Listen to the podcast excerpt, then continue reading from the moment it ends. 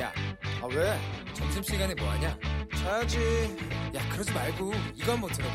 아 뭔데? 지금 당장 라디오를 켜봐 나른한 오후 깨울 시사 토크쇼 모두가 즐길 수 있고 함께하는 시간 유쾌하고도 신나는 시사 토크쇼 오태훈의 시사본부. 네. 오늘 오전에 코로나19 대응 논의를 위한 1차 비상경제회의가 어, 청와대에서 있었는데요. 이 관련한 홍남기 경제부총리의 브리핑 지금 진행되고 있습니다. 1TV와 동시에 어, 중계해드리겠습니다. 팬데믹 현상이 되었습니다. 이동 제한 조치로 세계 경제가 멈추고 글로벌 금융시장은 요동치고 있습니다. 과거 위기는 금융과 같이 특정 분야에서 시작하여 다른 분야와 국가로 파급되었습니다. 하지만 감염병으로부터 촉발된 이번 위기는 다릅니다. IMF 외환 위기가 아시아 지역에 글로벌 금융 위기는 금융 세태에 주로 영향을 미쳤다면 이번 사태는 전 세계와 전 섹터에 전방위적으로 영향을 주고 사람의 이동까지 사실상 동, 동결시키는 총체적이고 복합적인 위기의 양상을 보이고 있습니다. 생명과 건강이 위협받으며 전 세계적으로 실물 경제가 얼어붙고 있고 국내외 금융시장도 동시다발적으로 충격을 받고 있습니다. 선제적이고 그리고 보다 적극적으로 나설 필요가 있습니다. 정부도 각별한 경계심을 가지고 긴박하게 움직이며 필요한 대책을 신속하게 지속적으로 마련해 오고 있습니다. 1차와 2차에 걸쳐 총 20조 원 규모의 업종별 분야별 긴급 지원 패키지를 시행해 오고 있으며 3차 정책 패키지인 11조 7천억 원 규모의 추경도 이미 확정되었습니다. 오늘 이러한 기존 1, 2, 3차 정책 패키지에 이어서 민생 금융 안정을 위한 총 50조 원 플러스 알파 규모의 범국가적 금융 분야 위기 대응 프로그램을 마련하고자 합니다. 코로나19 바이러스가 면역력이 취약한 사람에게 보다 치명적으로 작용하는 것처럼 경제의 어려움도 자금 조달이 어렵고 규모가 작은 중소기업과 소상공인 그리고 자영업자들에게 보다 큰 충격으로 다가오게 됩니다. 감염병 사태가 종식되어 경제가 다시 정상화될 때까지 위기에 취약한 경제 주체들이 당분간 버틸 수 있는 안전판이 절실하게 필요합니다. 이러한 인식하에 근본에 민생 금융 안정 패키지 프로그램은 세 가지 사항에 중점을 두고 마련하였습니다. 첫째, 전례 없는 범국가적 금융 분야 위기 대응 프로그램입니다. 재정 금융당국뿐만 아니라 통화당국, 정책 금융기관, 금융권 등이 혼연일체가 되어 이 프로그램을 만들었습니다. 둘째, 상황 대처에 부족함이 없도록 총 50조 원 플러스 알파 규모로 9개의 세부 패키지 프로그램을 구성하였으며 향후 상황 전개에 따라 규모도 추가적으로 확대해 나가고자 합니다. 셋째, 중소기업, 소상공인, 자영업자에 대한 지원과 취약계층의 금융부담 완화를 최우선에 두었으며 금융시장 전반의 안정을 위한 조치들도 함께 포함시켰습니다. 9개의 프로그램 중 5개는 오늘 상세의 내용을 포함하여 발표하고 나머지 프로그램은 추후 비상경제회의를 통하여 발표해 드릴 계획입니다. 그러면 민생금융안정 패키지 프로그램의 핵심 내용에 대해서 설명드리도록 하겠습니다. 민생금융안정 패키지 프로그램은 첫째, 중소기업과 소상공인 자영업자를 위한 금융 지원에 대한 강화. 둘째, 취약계층에 대한 금융 부담의 완화. 그리고 마지막으로 세 번째, 주식, 채권 등 금융시장의 안정 장치가 되겠습니다. 크게 이 세 가지로 구성되어 있다는 말씀을 드립니다. 첫 번째, 코로나19로 인한 피해가 가중되고 있는 중소기업, 소상공인 자영업자에 대한 지원입니다.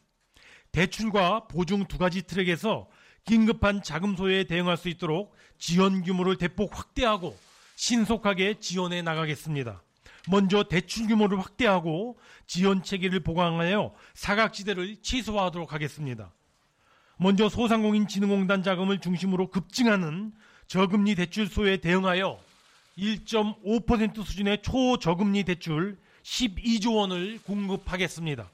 이를 위하여 민관이 유기적으로 역할을 분담하여 삼층구제의 촘촘한 지원망을 구축해 나갈 것입니다. 1차 지원망은 재정이 직접 담당합니다. 소상공인진흥공단은 신용등급이 낮아 일반 대출이 어려운 분들을 중심으로 2조 7천억 원 규모의 긴급 경영 안정자금을 공급하겠습니다. 특히 저신용 소상공인에게 실질적인 혜택이 돌아갈 수 있도록 그간 고신용자에게도 공급되어 왔던 이 자금을 저신용자를 중심으로 지원되도록 전환하겠습니다. 2차 지원망은 정책금융기관인 기업은행이 담당합니다. 중간 수준의 신용도를 가진 분들께 보다 초점을 맞추어 5조 8천억 규모의 초저금리 대출을 제공하겠습니다. 이상 8조 5천억 원 규모 이외에 추가적인 나머지 3조 5천억 원은 3차 지원망으로서 시중은행 등을 통하여 공급되도록 할 것입니다. 정부는 시중은행들의 대출금리도 다른 두 지원 자금과 같이 1.5% 수준에서 제공될 수 있도록 시중 금리와 대출 금리 1.5% 간의 차이를 재정에서 보존하도록 하겠습니다. 다음으로 대출, 대출을 지원하는 보증의 범위와 요건을 완화하는 내용입니다. 일시적으로 매출이 감소한 중소기업과 소상공인에 대한 대출이 신속하고도 원활하게 지원될 수 있도록 총 5조 5천억 원 규모의 특례 보증 프로그램을 도입하여 은행 대출액의 95%에서 100%를 보증하고 보증을 받을 때 부담해야 하는 보증료율도 1% 이하로 인하하도록 하겠습니다. 이와 별도로 총 3조 원 규모의 전액 보증 프로그램도 도입하겠습니다. 코로나19로 직간접 피해를 입은 영세 소상공인이 긴급히 필요로 하는 소액 자금에 대해서는 최대한도로 그리고 신속히 대출을 받을 수 있도록 은행 대출액의 100%를 전액 보증하고 보증 심사 요건과 보증료 부담도 완화해 나가도록 하겠습니다. 둘째, 취약계층을 위한 금융 부담 완화 방안에 대해 설명드리겠습니다. 매출 감소로 당장 현금이 부족한 취약계층이 가장 절실히 필요로 하는 대출 만기 연장과 이자 상환 유예를 전 금융권으로 확대 적용하고 연, 연체된 대출에 대한 신용회복 지원도 강화해 나가겠습니다. 먼저 대출 만기 연장과 관련해서는 현재 은행권과 일부 보험, 카드사, 저축은행 등에서 시행되고 있는 만기 연장을 여건이 상대적으로 열악한 제2금융권의 대출까지 포함하여 전 금융권으로 확대하겠습니다. 신협, 농협, 수협, 새마을건구 등을 포함하여 금융권 전체가 한마음 한뜻이 되어 참여하여 코로나19로 직간접 피해를 입은 중소기업 및 소상공인의 대출에 대해 만기를 최소 6개월 이상 연장합니다. 코로나19로 매출이 감소한 중소기업 소상공인에게는 대출에 대한 이자도 큰 부담으로 다가올 것입니다. 이자 걱정 없이 어려운 시기를 넘길 수 있도록 상한 기한이 도래한 이자에 대해서도 전 금융권이 동참하여 일정한 전제하에 6개월간 이자 상환을 유예하겠습니다. 이러한 만기 연장과 이자 상환 유예 조치는 코로나19로 인해 매출 감소 등 직간접적 피해가 발생한 중소기업과 소상공인으로서 원리금에 대한 연체, 자본 잠식 등 부실이 없는 중소기업과 소상공인에 대하여 4월 1일부터 시행해 나가도록 하겠습니다. 다만 가계대출과 부동산 매매업, 임대업, 향락 유흥업 관련 여신 등은 여기에서 제외됩니다. 연체된 대출에 대한 신용 회복과 채무 조정 지원도 강화하여 피해를 입은 소상공인 등이 당장의 어려움을 극복하고 다시 일어설 수 있는 버팀목 역할을 수행하겠습니다. 신용회복위원회의 회복 지원 대상에 코로나19 피해자들을 추가하여 연체된 대출에 대한 원금 상환의 유예와 채무 감면 등을 지원하겠습니다. 코로나19 사태로 피해를 입은 소상공인과 개인 채무자들의 연체 채권 등을 자산관리공사가 최대 2조 원 규모로 매입한 후 상환 유예 및 잔기에 걸친 분할 상환 등을 우선 지원할 것입니다. 셋째, 채권 및 주식시장의 안정화에 만전을 기해 나가도록 하겠습니다. 금융시장이 얼어붙으면 회사채와 주식을 발행해 자금을 조달해야 하는 기업이 돈을 구하지 못하는 돈맥 경화가 나타나게 됩니다. 코로나19 피해로 매출이 감소하는 상황에서 자금 조달 시장의 지나친 가격 변동은 상대적으로 건강한 중소기업에도 부담이 될 수 있습니다. 어려운 시장 상황에서는 누군가가 채권을 사서 돈을 순환시켜주는 역할이 필요합니다. 이런 문제의식에서 은행, 증권, 보험 등 금융권이 공동으로 출자하는 채권시장 안정펀드를 조성하겠습니다. 과거 2008년 위기 극복에 기여했던 채권시장 안정펀드의 조성 경험과 운영의 묘를 살려요. 시장에 온기가 돌아오도록 최선을 다하겠습니다. 신용도가 상대적으로 낮은 기업들을 지원하는 시장 안정 채권 담보부 증권, 즉 프라이머리 CBO의 신규 발행도 3년간 6조 7천억 원 규모로 확대해 나가겠습니다. 산업은행이 주도적으로 회사채를 인수하여 기업들의 급한 자금 소요를 지원하는 신속 인수제도를 적극적으로 활용하겠습니다. 인수한 채권은 신용보증기금의 보증을 통하여 시장에서 정상적으로 유통될 수 있도록 지원하겠습니다. 주식시장에도 안전판을 만들겠습니다. 주식시장의 과도한 불안이 실물 경제와 경제 심리를 유축시키지 않도록 금융권이 공동 출자하는 증권시장 안정기금을 조성하겠습니다. 증시가 회복될 때까지 한시적으로 운영하면서 개별 종목이 아닌 시장 대표 지수 상품에 투자하여 주식시장 전반의 안정을 도모하는 역할을 수행해 나갈 것입니다.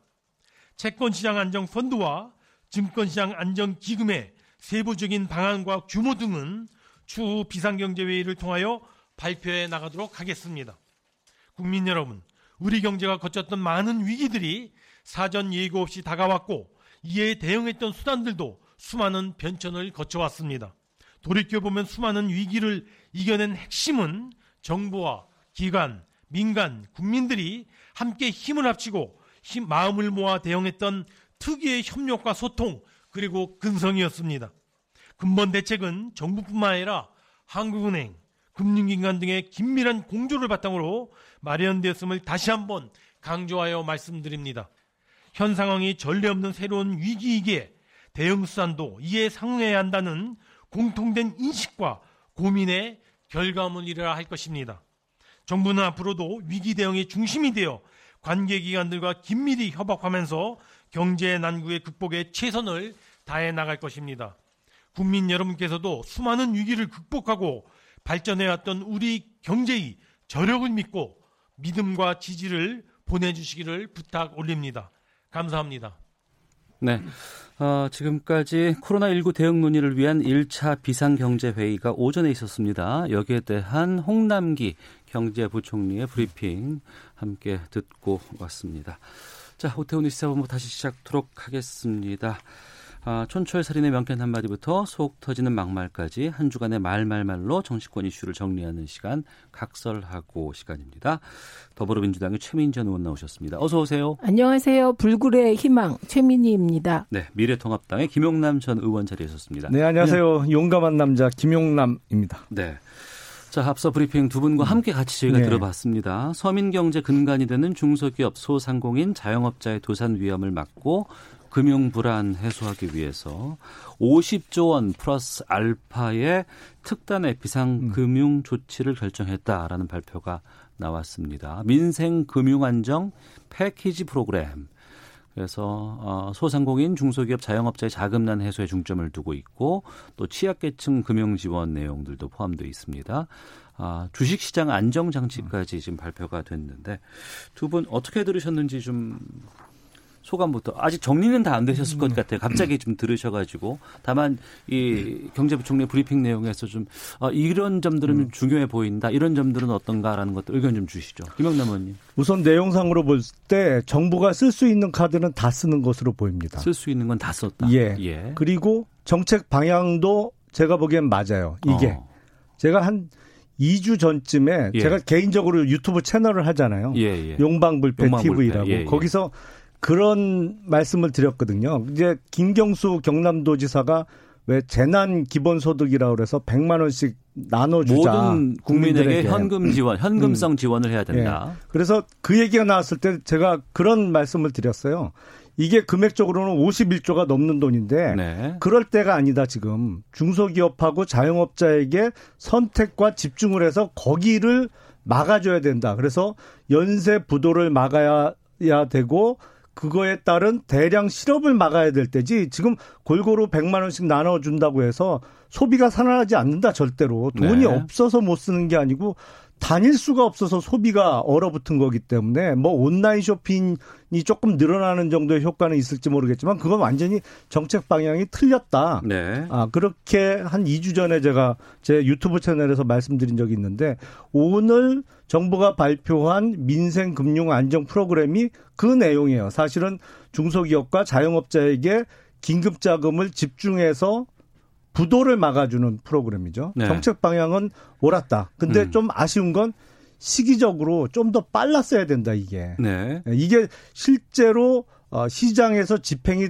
되려면 그래도 또 시간이 걸리거든요. 음. 이제 남은 건 속도의 문제가 남았습니다. 얼마나 네. 빨리 집행하느냐 어. 이게 중요하다고 생각됩니다. 최민희 의원께서는요. 네, 동의하면서 그런데 보다 근본적인 제언을 좀 드리고 싶습니다. 네. 이게 영세 자영업자가 어려워져요. 음. 그 다음에 고 상위의 자영업자가 어려워져요. 음. 네. 기업도 마찬가지입니다. 음. 대기업은 그나마 좀 버틸 수 있는데 네. 그렇기 때문에 지금 나온 저 대책이 생산 측을 지원하는 대책이잖아요. 예. 근데 지금의 위기의 시작, 음. 코로나 19의 위기 시작은 생산 측의 문제로 시작된 게 아닙니다. 네. 수요가 없어져서 생긴 거예요. 수요가 어. 실종한 거예요. 예. 그렇기 때문에 저는 수요를 창출하고자 하는 노력은 병행해야 된다. 음. 그런데 말씀하셨듯이 재난 기본 소득으로 전 국민에게 100만 원씩 주자. 네. 이게 가능할까? 음. 저는 지금 우리 사회 지형상 불가능할 것 같습니다. 그래서 애초에 김민석 후보가 네. 재난 기본소득 50만 원을 주장했었어요. 그게 김경수 지사한테 가서 100만 원이 된 거거든요. 네. 그런데 이 수요를 창출할 수 있는 방법 음. 그리고 어, 정말 지금 가장 어려운 사람이 누구일까를 생각하면 영세 자영업자 그리고 영세 자영업자의 가게에서 알바하던 분들 아닙니까? 어. 그리고 어 정말 그 한계 상황에 있는 가게들이에요.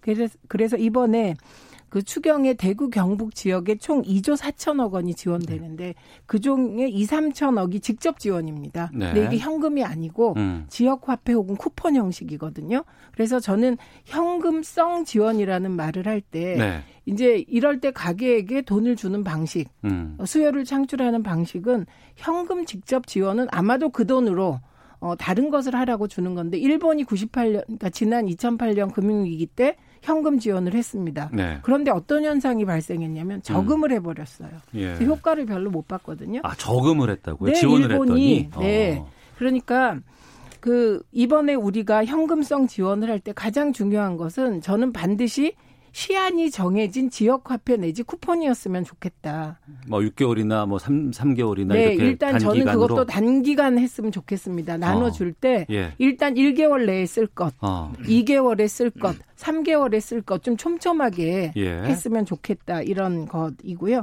그리고 이것도 전 국민을 대상으로 전 계층을 대상으로 하, 자고 하면 쓸데없는 논란이 벌어질 거 아닙니까? 이런 음. 거안 했으면 좋겠고 네. 특 특별 재난 지역으로 선포된 대구 경북 지역에 어. 먼저 어 이런 그 추경을 빨리 그 음, 추경 예산이 돌아가도록 예. 그렇게 했으면 좋겠습니다. 제 언까지 주셨는데 몇 가지 문제가 있는데요. 지금 예. 각그 지방자치단체에서 소위 지역 화폐라는 거를 발행해서 사용하고 있어요. 그러니까 전주, 서울, 강원도도 이제 발표를 했죠. 여러 군데 예. 있어요. 예. 근데 뭐 지정된 업소에서 사용할 수 있는 그 지역 화폐. 음.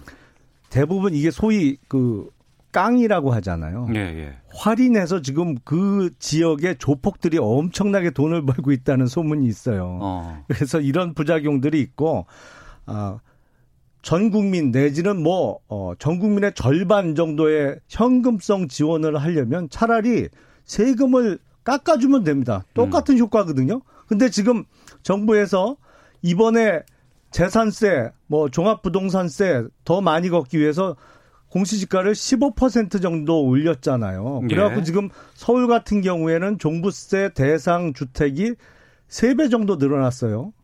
아니 세금을 계속 걷어가면서 뭘 주겠다 그래요. 차라리 세금을 깎아주면 똑같은 효과인데 아, 그거보다도 제가 보기엔 지금 선택과 집중을 해야 될 때요. 지금 선거 앞두고 이런저런 정치인들이 현금성 지원으로 뭐, 뭐 100만 원, 60만 원 얘기하고 있는데 그거보단 망하지 않게 지켜주는 게 훨씬 급합니다.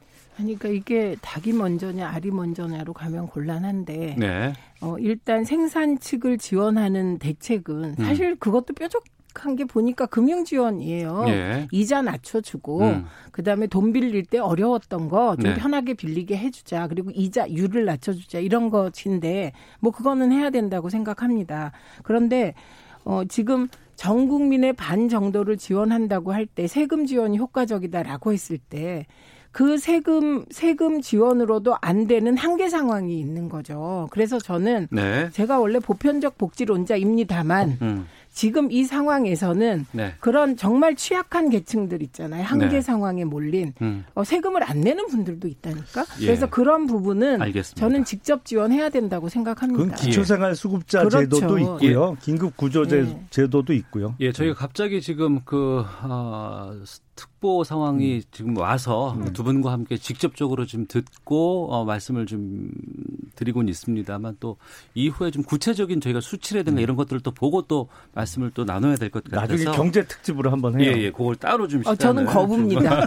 경제 특집으로 토론할 만큼 제가 경제 전문가가 아니라서. 알겠습니다. 그냥 의원님 강의 듣겠습니다. 아이고 별 말씀을. 자, 아, 본격적인 각서라고의 내용도 좀 다뤄보도록 하겠습니다. 아우, 이 코로나19 상황이 너무나 좀 음. 중요하고 심각하고 또 많은 국민들께서 관심을 갖고 있는 상황이기 때문에 꼭 챙겨봐야 돼서 이제 말씀을 나누곤 있는데요. 그럼에도 또 한편으로는 총선도 상당히 좀 중요합니다. 총선 일정이 지금 30일도 채 남지 않은 네. 상황이고요. 아마 다음 주면은 모든 후보들 비례 후보까지도 결정이 돼야 되는 상황이고 어, 지금 비례 정당에 대한 얘기가 보도가 많이 나오고 있습니다. 먼저 더불어민주당이 비례 연합정당 추진 계획 밝히면서 여러 가지 논란들도 나오고 있는 상황인데요. 화제가 됐던 발언들을 좀 들어보도록 하겠습니다. 민주당 윤호중 사무총장과 열린우리당 어, 열린 민주당이죠. 예, 손혜원 공관위원장 어, 발언 들어보겠습니다.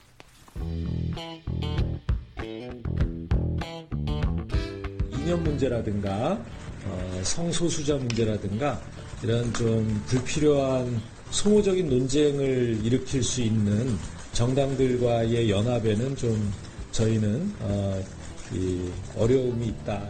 최강욱 어떻게 됐어? 주진영 어떻게 됐어? 이 얘기를 여러분들이 원하시는데 여러분들이 희망을 가질 수 있는 길을 제가 만들어가고 있습니다. 네. 어, 민주당의 윤호중 사무총장과 손혜원 열린민주당 공관위원장의 발언이었습니다. 지금 진보 쪽, 특히 이제 여당 쪽에서는 시민을 위하여 이쪽으로 가기로 결정을 했죠? 아, 그게 예. 우선 지금 현재 어, 정계련은 예, 정치개혁연합이라고 예, 정당 등록증을 못 받은 상태입니다. 네. 그리고 시민을 위하여는 정당 등록증을 받은 상태이고, 음. 그러니까 시간이 없다고 판단한 민주당은 정당 등록증이 있는 시민을 위하여랑 개문발제를 하겠다. 네. 이렇게 얘기한 것이고요. 그 다음에 그 윤호중 의원이 성소수자 논쟁만 얘기한 게 아니죠. 음. 이념 논쟁이나 성소수자 논쟁을 얘기했습니다. 네. 이 부분은 이념 논쟁의 경우는 음. 민중당의 참여는 거부한다는 뜻입니다. 네. 왜냐하면 민중당에 과거 통합진보당 국회의원이었던 분이 들어 계세요. 네. 그런데 통합진보당은 통합진보당 해산에 대한 찬반은 있을지 모르지만 음. 결과만 놓고 보면 헌법, 헌법재판소가 정당 해산해 버린 거거든요. 네. 그래서 그 통합진보당의 세력이 들어있는 민중당의 경우는 이게 또다시 이념 논쟁을 불러일으킬 수 있지 않겠습니까? 음. 그렇기 때문에 거부하겠다는 거고 저 동의합니다. 그 부분은. 네. 예. 그다음에 성소수자 논쟁과 관련하여서는 성소수자 논쟁의 핵심은 민주당이 성소수자의 권리를 보장하라고 주장하는 게 아니고 음. 민주당은 차별금지법 정도입니다. 네. 차별금지법은 차별금지법에 이러이러한 이유로 차별금지, 차별을 하면 안 된다라는 내용 중에 성, 인종 등등이 쭉 있습니다. 그 중에 네. 성소수자도 차별당해선 안 된다가 들어있는 거예요. 음. 그러니까 성소수자란 이유로 취업이 거부당한다거나 네. 뭐 세, 생존의 위협을 받는다거나 이거에 반대하는 것이거든요. 이것 때문에 민주당이 뭐 선거 과정에서 늘 곤욕을 치릅니다. 그러나 차별 금지의 정신은 저는 인류 보편적 정신이라고 봅니다. 근데 비례연합 정당에서 성소수자가 만약에 비례연합정당의 후보가 된다면 어떻게 될까요? 거의 판이 깨지는 수준의 음.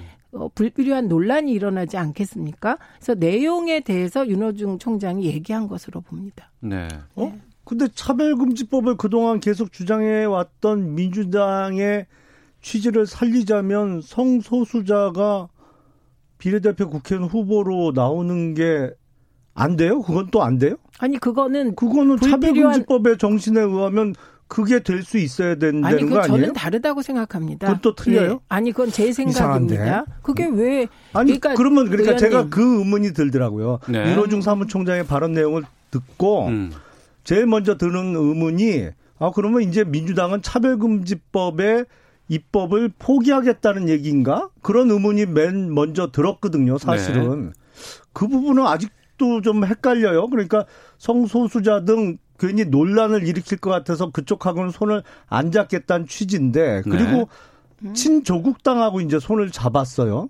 어, 지역구 공천과 관련해서도 조국 수호에 앞장섰던 사람들을 지역구에 경선도 없이 전략 공천으로 안산에도 꽂고 남양주에도 꽂더니 이제 비례대표는 아예 친조국 비례대 표 전문당하고 손을 잡고 이제 만들겠다는 것인데 글쎄 그 문재인 대통령께서 마음의 빚이 그렇게 크신가요? 저는 왜 음, 대통령께서 그렇게 조국 전 장관에 대해서 마음의 빚을 오래 갖고 계신지 그리고 조국 수호에 앞장섰던 사람들을 이렇게 국회의원 배지를 못 달아줘서 이렇게 안절부절 하시는지 모르겠어요, 솔직히. 네, 최민희 의원님. 왜 갑자기 대통령이 나오는지 모르겠어요. 아니 마음의 빚이 있다고 그러셨잖아요. 아니 그 대통령께서 마음의 빚이 있다는 건 음. 대통령의 정서고 음. 지금 이 비례연합 정당을 만들어가는 과정은 국민들이 다 보는 가운데 공개적으로 진행되는 민주당의 정치적 선택의 과정인데 이거를 그렇게 아니 그 시민을 위하여가 모르겠네요. 보니까 친조국당이더만요 보니까 조국 수호에 앞장 앞장선 사람들이 그 만든 정당이 그 혹시 아시는지 그 시민을 모르지만 위하여던데. 조국 수호당이라고 따로 있습니다. 그런데 그분들은 같이 하지 않습니다. 아니 그 중에 하나하고 손잡은 거죠. 그거보다 그러니까. 예. 그 우선 성소수자 부분의 발언은 음. 저는 아주 논쟁적인 발언이라고 생각합니다. 네. 그런데 민주당이 녹색당하고 연대를 한다면 음. 그거는 성소수자 부분에 대해서 동의해서 하는 게 아니거든요. 음. 그러니까 녹색당과 민주당이 연대를 할 때는 네. 공통 분모로 하는 겁니다. 예를 들면 평화 문제나 음. 환경 문제나 이런 건 동의될 수 있다고 생각하거든요. 예. 그런데 어, 민주당이나 민주당뿐만 아닙니다. 음. 다른 참여하는 정당 입장에서 성소수자 문제 같은 민감한 문제가 예. 총선의 테이블에 올라오기를 원하는 쪽은 소수 같습니다. 제가 음. 보기엔. 음. 그리고 그것을 윤호중 총장이 사전에 음. 입장을 분명히 한 것이죠. 그런데 이 부분 논쟁적인 걸 인정하고 그리고 이 논쟁에 부담을 안더라도 네. 테이블 위에 성소수자 논쟁을 안 올리겠다라고 어. 사무총장이 얘기한 것이죠.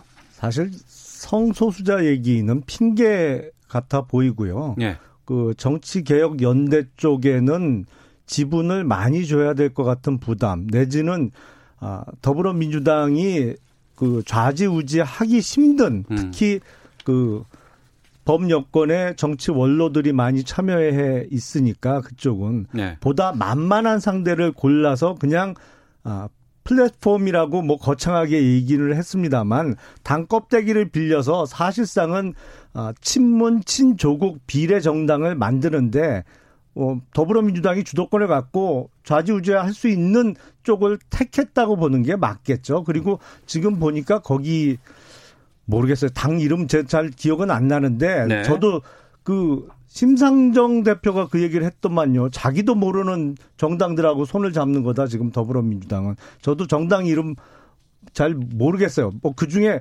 기본소득당인가 뭐 그런 당은 기억이 남는데 그래서 이게 국가혁명 배당금 당하고 그 정책을 같이 하는 당인가 싶기도 하고 그런데 예. 하여튼 이게 뭐 생긴 지 한 달 남짓된 정당들이라면서요. 음. 근데 눈 가리고 아웅하고 있는 거죠 지금. 의원님은 사실은. 과거에 정의당을 네. 못 잡아먹어서 난리치시더니 지금은 음. 심상정 대표랑 뜻을 같이 하는 아니, 하시나 심상정 대표마저도 모른대잖아요 그 정당을. 아니 심상, 워낙 친하시기 때문에 심상정 대표는 적어도 알아야 되는데 그 아니, 정당을. 그게 아니라 예. 심상정 예. 대표가 비례연합 정당의 무슨 기준이 됩니까? 자, 그러니까 저, 그건 아닌 것 예. 같고요. 잠시만요. 아니 한 가지는 얘기해야 되는데. 네. 민주당은 네. 비례연합정당의 비례대표 순번에서 네. 선택의 여지를 스스로 없애버렸습니다. 그러니까 후순위로 배치를 네, 그 말씀하시려는 그 거죠? 앞에 아홉 예. 명은 예, 예. 어, 자, 그 소규모 정당에 배정하겠다. 그리고 알겠습니다. 아직도 미래당과 녹색당이 어, 이런 소위 똑같은 말씀을 하고 계신 건데 시민을 위하여와 같이 하지 않겠다는 일부로부터 음. 내부 정리를 하면 언제든지 들어올 수 있다 이런 입장인 것이죠. 그러니까 뭐 알겠습니다. 뭐 예. 좌지우지 할 수가 없습니다. 예. 9번 이후로 가기 때문에. 자 더불어민주당 최민희 전 의원, 미래통합당 김영남 전 의원과 함께 각설하고 말씀 나누고 있습니다. 아, 기상청 갔다가 교통정보까지 확인하고 다시 돌아와서 두 분과 말씀 계속해서 나누도록 하겠습니다. 네, 미세먼지와 날씨 정보입니다. 우선 오늘과 내일 전국적으로 바람이 무척 강하게 불겠습니다. 대부분 지역은 오늘까지고요. 강원 영동 지방은 내일 아침까지 강풍이 몰아칠 것으로 예상됩니다. 시간이 지나면서 강풍 주의보가 강풍 경보로 강화되는 곳도 많습니다. 지금은 서울과 인천, 경기도 일부, 강원도 지역, 충청남도와 전라북도 서해안 지역을 중심으로 강풍 경보가 내려져 있는데 2시를 기해서 충청북도 일부 지역과 경상북도 지역도 강풍 주의보가 강풍 경보로 강화되는 되는 곳이 있다는 점 꼭 기억해 두시고 바람 피해 입지 않도록 철저히 대비를 하시는 것이 좋겠습니다. 이렇게 바람이 강하게 부는 것에도 불구하고 지금 미세먼지 상황이 썩 좋은 편은 아닙니다. 충청남도 남부권으로는 초미세먼지 주의보가 발령 중이고요. 광주의 경우 지금 미세먼지량이 평소에 서너 배에 달하는 매우 나쁜 단계를 보이고 있습니다. 오늘 오전 중에 중국 쪽에서 미세먼지가 많이 유입이 됐고 또 어제 발언한 황사가 우리나라 상공을 지나면서 이 영향을 미치고 있기 때문인데요. 늦은 오후부터는 이 미세먼지 상황은 점차 호전될 것으로 예상되고 내일은 보통 단계가 예상됩니다. 바람이 부는 가운데 오늘 낮까지 강원도 지역은 비가 내리겠고요. 그 밖의 지역에서도 산발적으로 빗방울이 떨어지겠습니다. 늦은 오후부터는 구름이 걷히면서 점차 맑은 날씨가 될 것으로 보이고 오늘 낮 최고 기온 서울 10도를 비롯해 전국은 10도에서 21도의 분포로 어제보다는 다소 낮겠습니다. 지금 서울 기온은 9.5도입니다. 날씨 정보와 미세먼지 상황이었습니다. 다음은 이 시각 교통 상황 알아보겠습니다. KBS 교통정보센터의 임초희 씨입니다. 네, 이 시각 교통정보입니다. 운전자들이 오늘 가장 주의하셔야 할 것은 강한 바람입니다. 이례적으로 전국에 강풍특보가 내려진 가운데 태풍급 바람이 몰아치고 있는데요. 특히 화물차의 경우는 싣고 있는 적재물이 바람에 떨어져서 사고를 일으킬 위험이 아주 높습니다. 적재물 관리에 더 세심한 주의를 부탁드리겠습니다. 고속도로와 서울 시내 교통량이 전 시간대보다 더 줄었습니다. 거의 막히지 않고 수월한데요. 영동고속도로는 강릉 방향 원주 진출로 1차로에서 대형 화물차 단독 사고 처리가 2시간째 계속되고 있습니다. 평택 제천, 제천 고속도로 제천 쪽으로는 서안성 부근 4차로와 갓길에서 고장난 화물차를 처리하고 있습니다. 조심 운행하셔야겠습니다. 서울 시내는 북부간선도로 도심 방향 묵동 나들목을 조금 못 간 2차로에 승용차가 고장으로 서 있어서 밀리고 있고요. 동부간선도로는 성수대교 방향 노원교에서 창동교 쪽으로 지체되고 있습니다. KBS 교통정보센터였습니다.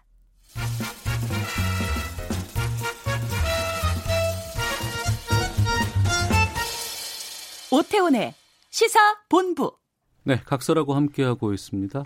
아, 앞서 브리핑 듣고 나서 많은 분들께서 문자를 주셨는데요. 좀 간단히 좀 소개를 좀 해드리겠습니다. 8998님께서는 현금성 지원을 하는 이유도 있습니다. 효과가 빠르지 않을까요? 트럼프 대통령도 현금 준다는 거 아닙니까?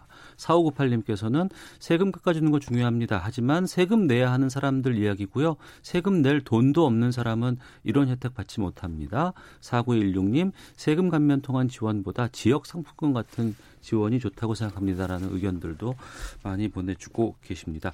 앞서서 진보 쪽의 비례정당에 대해서 말씀을 나눴다 보니까 앞서 손혜원 의원이 있는 속해 있는 데가 열린 민주당. 이라는 곳이 또 하나가 있어요. 네. 이쪽은 그러면은 그 시민을 위하여 측이 그러니까 여당이 참여한다는 더불어시민당 이름 바꿨다는 그것과는 또 다른 거죠. 네, 열린민주당이 먼저 출발했고요. 예. 그쪽은 이미 비례대표의 윤곽도 나와 있는 것 같습니다. 음. 그런데 그 비례대표로 나와 있는 분들이 어, 말하자면 문재인 대통령 지지자들에게 소구력이 굉장히 강한 분들입니다. 네. 그리고 열린민주당 끝까지 완주하겠다는 겁니다. 음. 네. 그러니까 그 비례 정당이 꽤 있는 거예요 진보 정당 예. 쪽에서는. 네. 네. 어떻게 보세요? 전략상으로는 성공만 하면 그게 더 좋죠. 어. 사실은 3% 이상 정당 득표를 하는 정당을 여러 개를 만들어서 예. 어 그 소위 자기 진영의 의석수는 그게 더 최대한으로 확보할 수 있거든요. 그래서 음. 알바니아에도 이 연동형 비례대표제라는 걸 처음 도입하면서 총선을 치를 때 양대 거대 정당이 비례대표 전문 정당을 서너 개씩 만들었어요. 아, 그래요? 계산해 보면 그게 훨씬 의석수를 많이 어. 확보할 수 있거든요. 예. 그렇게 총선 한번 치러서 의석수를 많이 확보한 다음에 양당이 그 다음 총선 전에 합의했죠. 야 이거 도저히 할 짓이 아니다. 어. 연동형 비례대표제 폐지하자 그래갖고 폐지했어요. 총선 한 번 치르고 나서는. 그러니까 지금 말씀해주신 그 가장 먼저 탄생한 게 미래 한국당입니다. 그렇죠. 예. 근데 지금 미래 한국당의 비례 순번을 놓고 음. 지금 황교안 대표와 어, 또 그 미래 한국당의 공병호 공관위원장 또 황 한선교 대표와 네. 이렇게 또 갈등이 지금 상황이 지금 심한 상황인데 거기에 대해서 좀 말씀을 나눠볼까 하는데요. 준비한 인서트가 있습니다. 듣고 계속해서 가겠습니다.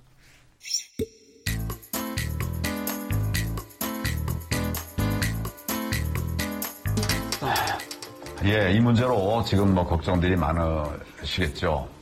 먼저 걱정 끼쳐드려서 죄송하다는 말씀을 드립니다. 이번 공천은 역대 어떤 공천보다도 혁신적이었습니다. 일부 마찰이 있었죠. 예, 국민 여러분께서 어, 더큰 정치 또 더 큰 승리를 위해 작은 홍역을 치르는 것이라고 그렇게 이해해 주시면 고맙겠습니다. 20명 가운데 4명이면 20%입니다. 그러니까 4명이라는 숫자가 참 작게 보이지만 미래한국당의 공천관리위원회 그 사람들이 힘을 합쳐가지고 이제 수정 보완 작업을 한 거거든요. 그러니까 황 대표님이 어떻게 반응하실지는 그는 정치적 의사결정이니까 알아서 하시겠지만 아마 어, 그분도 지금 선거가 28일 정도 남았고 얼마 남지 않았지 않습니까? 그 힘을 합쳐서 아마 나아가야 되기 때문에 아마 그 부분에 대해서 충분하게 그렇게 고려를 하시지 않겠냐 생각이 들고 네. 김용남 의원님. 예. 지금 정리가 됐나요? 미래한국당의 비례 인원이? 그러니까 미래한국당 쪽에서 조정한 예. 비례대표 순번을 다시 조정한 명단이 나왔죠. 예. 그 명단을 글쎄요. 이게 이제 아, 미래한국당 내에 아, 최고위원회에서 그거를 이제 승인할 것이냐, 음. 요 문제는 아직 남아 있고요. 네.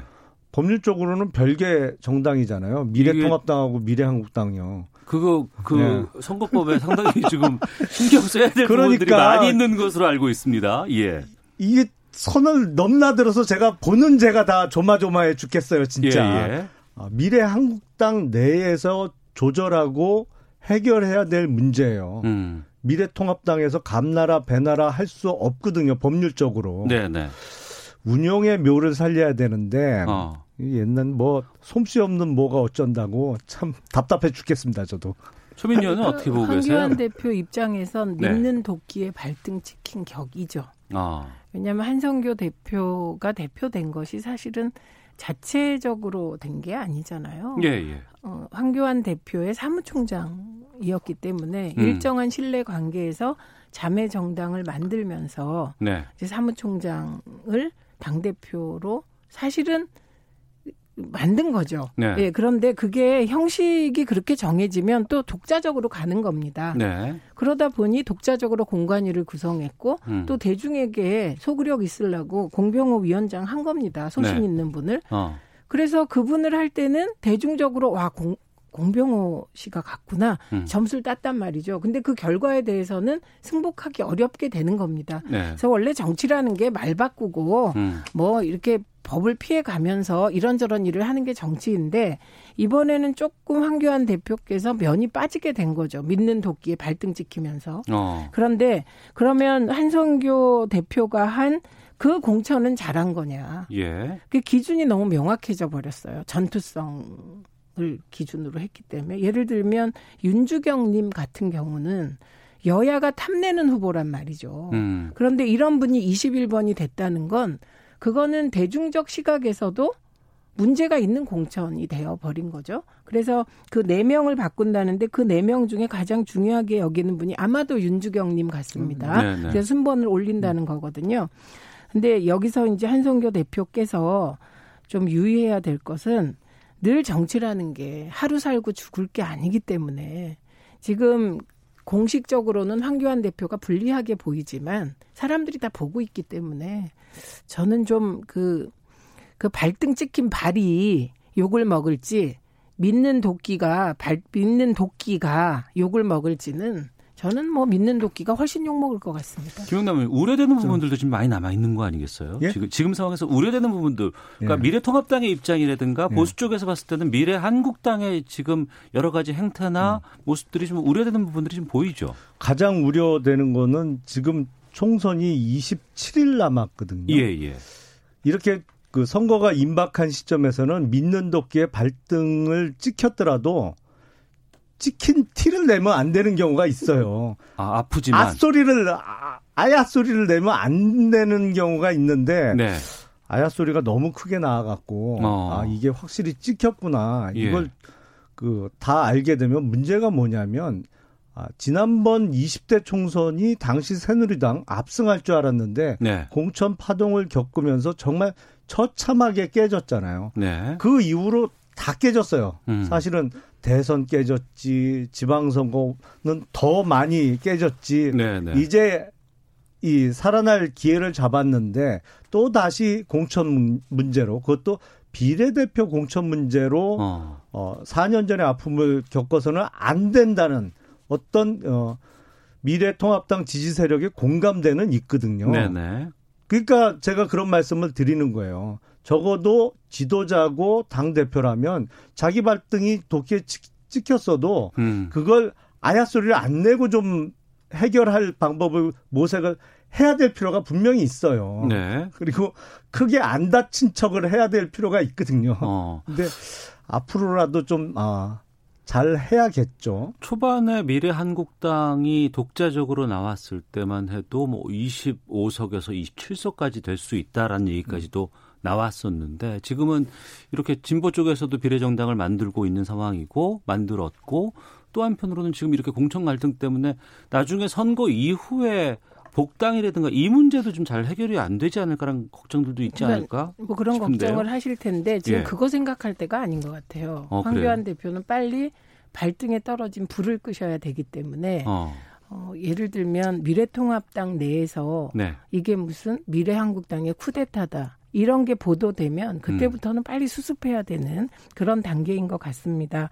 그래서 양당이 네. 지금 비례정당 문제로 골치를 앓지 않습니까? 예. 그래서 이 부분에 대해서 우리 의원님처럼 김영남 어. 의원님처럼 어, 이 연동형 비례대표제 그리고 비례대표제를 없애라는 대안을 내든 음. 저는 어떻게 생각하냐면 연동형 비례대표제를 더 확대하고 네. 권력구조 개편 논의를 정상적으로 진행해야 된다는 쪽입니다. 음. 그러기 위해서 21대 국회는 어, 지금 선관위가 비례 자매 정당을 허용하면서 이 혼란이 벌어졌거든요. 예. 그러니까 선관위가 비례 자매 정당을 허용할 수 없도록 법을 빨리 바꾸는 부분부터 시작을 해야 된다고 생각하고 예. 그래서 조금 이 시점에서 마무리해 주시고요. 예를 들면 예. 뭐 여당 뭐 여당과 가까운 패널이라 그래서 지금 뭐 미래한국당의 이런 내부 비례 공천 문제를 막 비난하고 비판하고 음. 이럴 처지가 서로 아닌 것 같습니다. 네. 그래서 저는 국민적 시각에서 보면 더 이상 비례 문제로 비례 정당 문제로 이렇게 막 혼란을 빚지 않는 쪽으로 빨리 정리를 하는 게 음. 좋을 여야 것 가릴 것 없이 사실은 지금 돌아가는 사정은 50대 50보 100보예요. 객긴 네. 독긴인데 음. 아우 22대 총선에서는 이 연동형 비례대표제 좀 없앴으면 좋겠어요. 알겠습니다. 각설하고 마치겠습니다. 더불어민주당의 최민희 전 의원, 미래통합당의 김영남 전 의원 두 분과 함께했습니다. 두 분 말씀 고맙습니다. 고맙습니다. 감사합니다. 오태훈의 시사본부는 여러분의 소중한 의견을 기다립니다. 짧은 문자 50원, 긴 문자 100원의 정보 이용료가 되는 샵 9730, 우물정 9730번으로 문자 보내주십시오. KBS 라디오 앱 콩은 무료입니다. KBS 라디오 오태훈의 시사본부. 지금 여러분은 대한민국 라디오 유일의 점심 시사 프로그램을 듣고 계십니다. 네, 한 주간의 시사 이슈를 법률적인 관점으로 풀어보는 시간입니다. 신유진 변호사와 함께합니다. 시사법정 시작하겠습니다. 어서 오세요. 네, 안녕하세요. 예, 비례대표 얘기를 한참 했는데 다시 또 비례대표 얘기가 네. 시사법정에서 다룰 수밖에 없었습니다. 민생당입니다. 네. 그런데 과거 바른미래당 출신의 비례대표 의원 9명이 셀프 제명을 했어요. 네. 그래서 이분들은 딴 데로 다 갔습니다. 네. 근데 법원이 취소했어요. 네. 가처분 신청, 민생당이 신청한 가처분 신청을 받아들인 겁니다. 네, 그렇죠. 그때 당권파 당권파에서는 네. 제명을 네. 해서 음. 비례대표 의원직을 유지하는 거는 할 수 없다, 있을 수 없다라고 했는데도 네. 이제 셀프 제명이라고 하죠. 그래서 음. 자신들의 제명 결정을 스스로 할 수밖에 없었던 거예요. 정족수를 맞춰야 되기 때문에. 네. 그랬더니 법원에서 어. 본인들의 제명 여부에 대해서 네. 본인들이 직접 결정하는 정족수에 포함시키는 거는 음. 이거는 하자가 중대하고 명백하다라고 네. 해서 무효다라고 어. 결정을 한 거죠. 그럼 법원은 이번 판결로 인해서 그때 제명돼서 다른 당으로 갔던 의원들이 다시 네. 셀프 제명을 했지만 민생당으로 돌아가게 됐어요. 네, 당적은 그렇게 되는데요. 어. 일단 그 예. 신용현 신용현 의원 같은 경우는 지금 어, 대전 유성을에서 경선에 참여하려고 했는데 어느 당으로? 어, 미래통합당입니다. 예. 미래통합당으로 미, 그 당시에 미래통합당으로 총 다섯 분이 가셨어요. 예. 다섯 분이 가시고 한 분은 이제 국민의당으로 가시고 네. 한분아총 여섯 분이 가셨네요. 총 여섯 분이 가셔가지고 그 한 분은 국민의당으로 가시고 그리고 김상화, 김수민, 김중로, 이동섭 의원은 의원은 음. 지금 공천을 받으신 상태예요. 아, 미리 공천을 받았어요. 네, 받았어요. 미래통합당이 공천을 네, 미래통합당으로 받았어요. 공천을 받았기 때문에 예. 이분들은 탈당을 하고서라도 음. 공천을 받아들이겠다라고 네. 하고 있는데 예. 그 지금 좀 전에 말씀드린 신용현 의원 같은 경우는 어, 공천을 받은 게 아니라 경선을 치러야 되는데 음. 경선을 치르면은 그 중간에 예. 그 이중 당적 기간이 생기고 그렇기 어. 때문에 어, 공관 위에서 이중 당적 때문에 어, 공, 공, 경선을 치를 수가 없다라고 음. 하니까 신용현 의원은 어, 경선을 치르지 않고 불출마 선언을 하겠다 네. 이렇게 얘기를 했고 그리고 한 분은 또 무소속 이상돈 의원은 무소속이시고 네. 그리고 어, 임재훈 의원은 뭐 거취를 고민해 보겠다라고 음. 하는 중이에요. 그리고 예. 그리고 이제 최도자 의원은 아홉 번 아홉 번 중에 한 분인데 그분은 민생당으로 합류하셨기 때문에 이번 어, 제명 결정에 셀프 제명 효력정지 가처분 결정에는 들어가지 않았습니다. 그러니까 모두가 다 이게 문제가 된 것은 비례 의원이라는 특수성 때문에 생긴 거 아니겠습니까? 네, 그렇습니다. 그러니까 일반 지역구 의원은 내가 가고 싶을 때 가고 그렇죠. 아웃될 때 아웃되고 그렇죠. 이게 자유로운데 비례는 그게 안 되는 네. 거예요. 비례대표는 어, 지금 정당에다가 우리가 투표를 하지 않습니까? 네. 그렇기 때문에 정당을 자기 어. 마음대로 나오면 탈당이라는 마음대로 나오면은 음. 비례대표 의원직을 상실하게 법에 규정이 되어 있어요. 네. 그렇기 때문에 자신의 마음대로 나온 것은 아니다. 음. 그렇다면 국민이 그 당에 줬던 그 표는 살아 있어야 된다라고 해서 의원 수석 의원은 유지할 수가 있거든요. 그렇기 예. 때문에 제명이라든지 음. 아니면 차라리 뭐 정당 해산 이라는 본인의 의사로 나오지만 않으면 되거든요. 예. 그런데 사실은 셀프 제명이라는 거는 음. 본인의 의사로 나온 거잖아요. 예. 그렇기 때문에 이거는 어 있을 수 없다. 어. 법 위반이다라고 해서 이제 효력이 없다라고 음. 보는 거죠. 그러니까 또 이제는 뭐 임기도 얼마 안 남았기 때문에 그렇죠. 나는 통합당으로 출마를 하겠다. 네. 그러니까 나는 그냥 내 의원직을 버리고 네. 전 의원의 신분으로 선거에 임하겠다라고 하는 분들 꽤 몇분 네, 계시는데 네 네.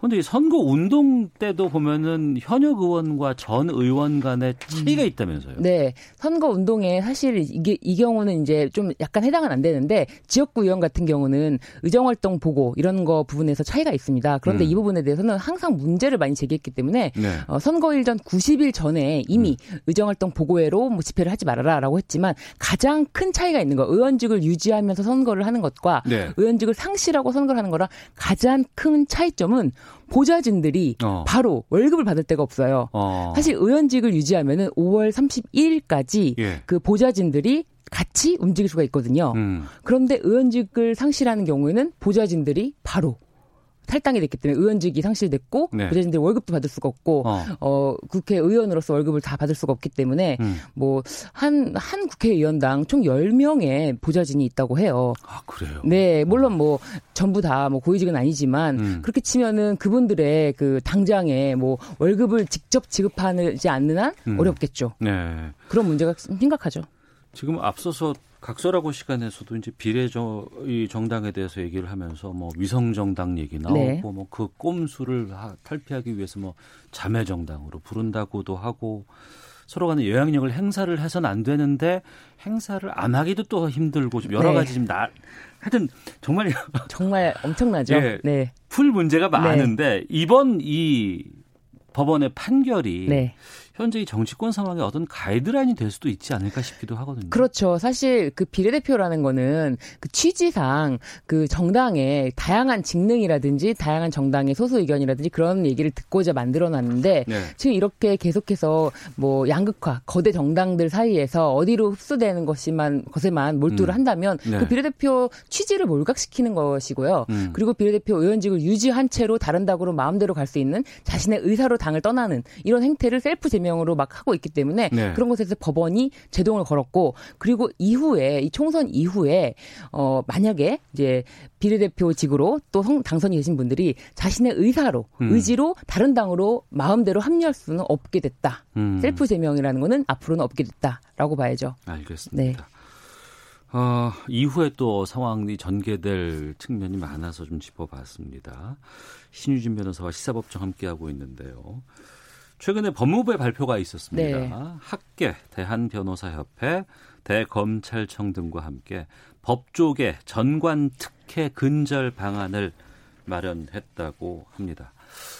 이 전관 예우 논란은 그 전부터 상당히 많이 있었습니다만 그렇습니다. 이걸 없애는 데는 참 힘든가 봐요. 네.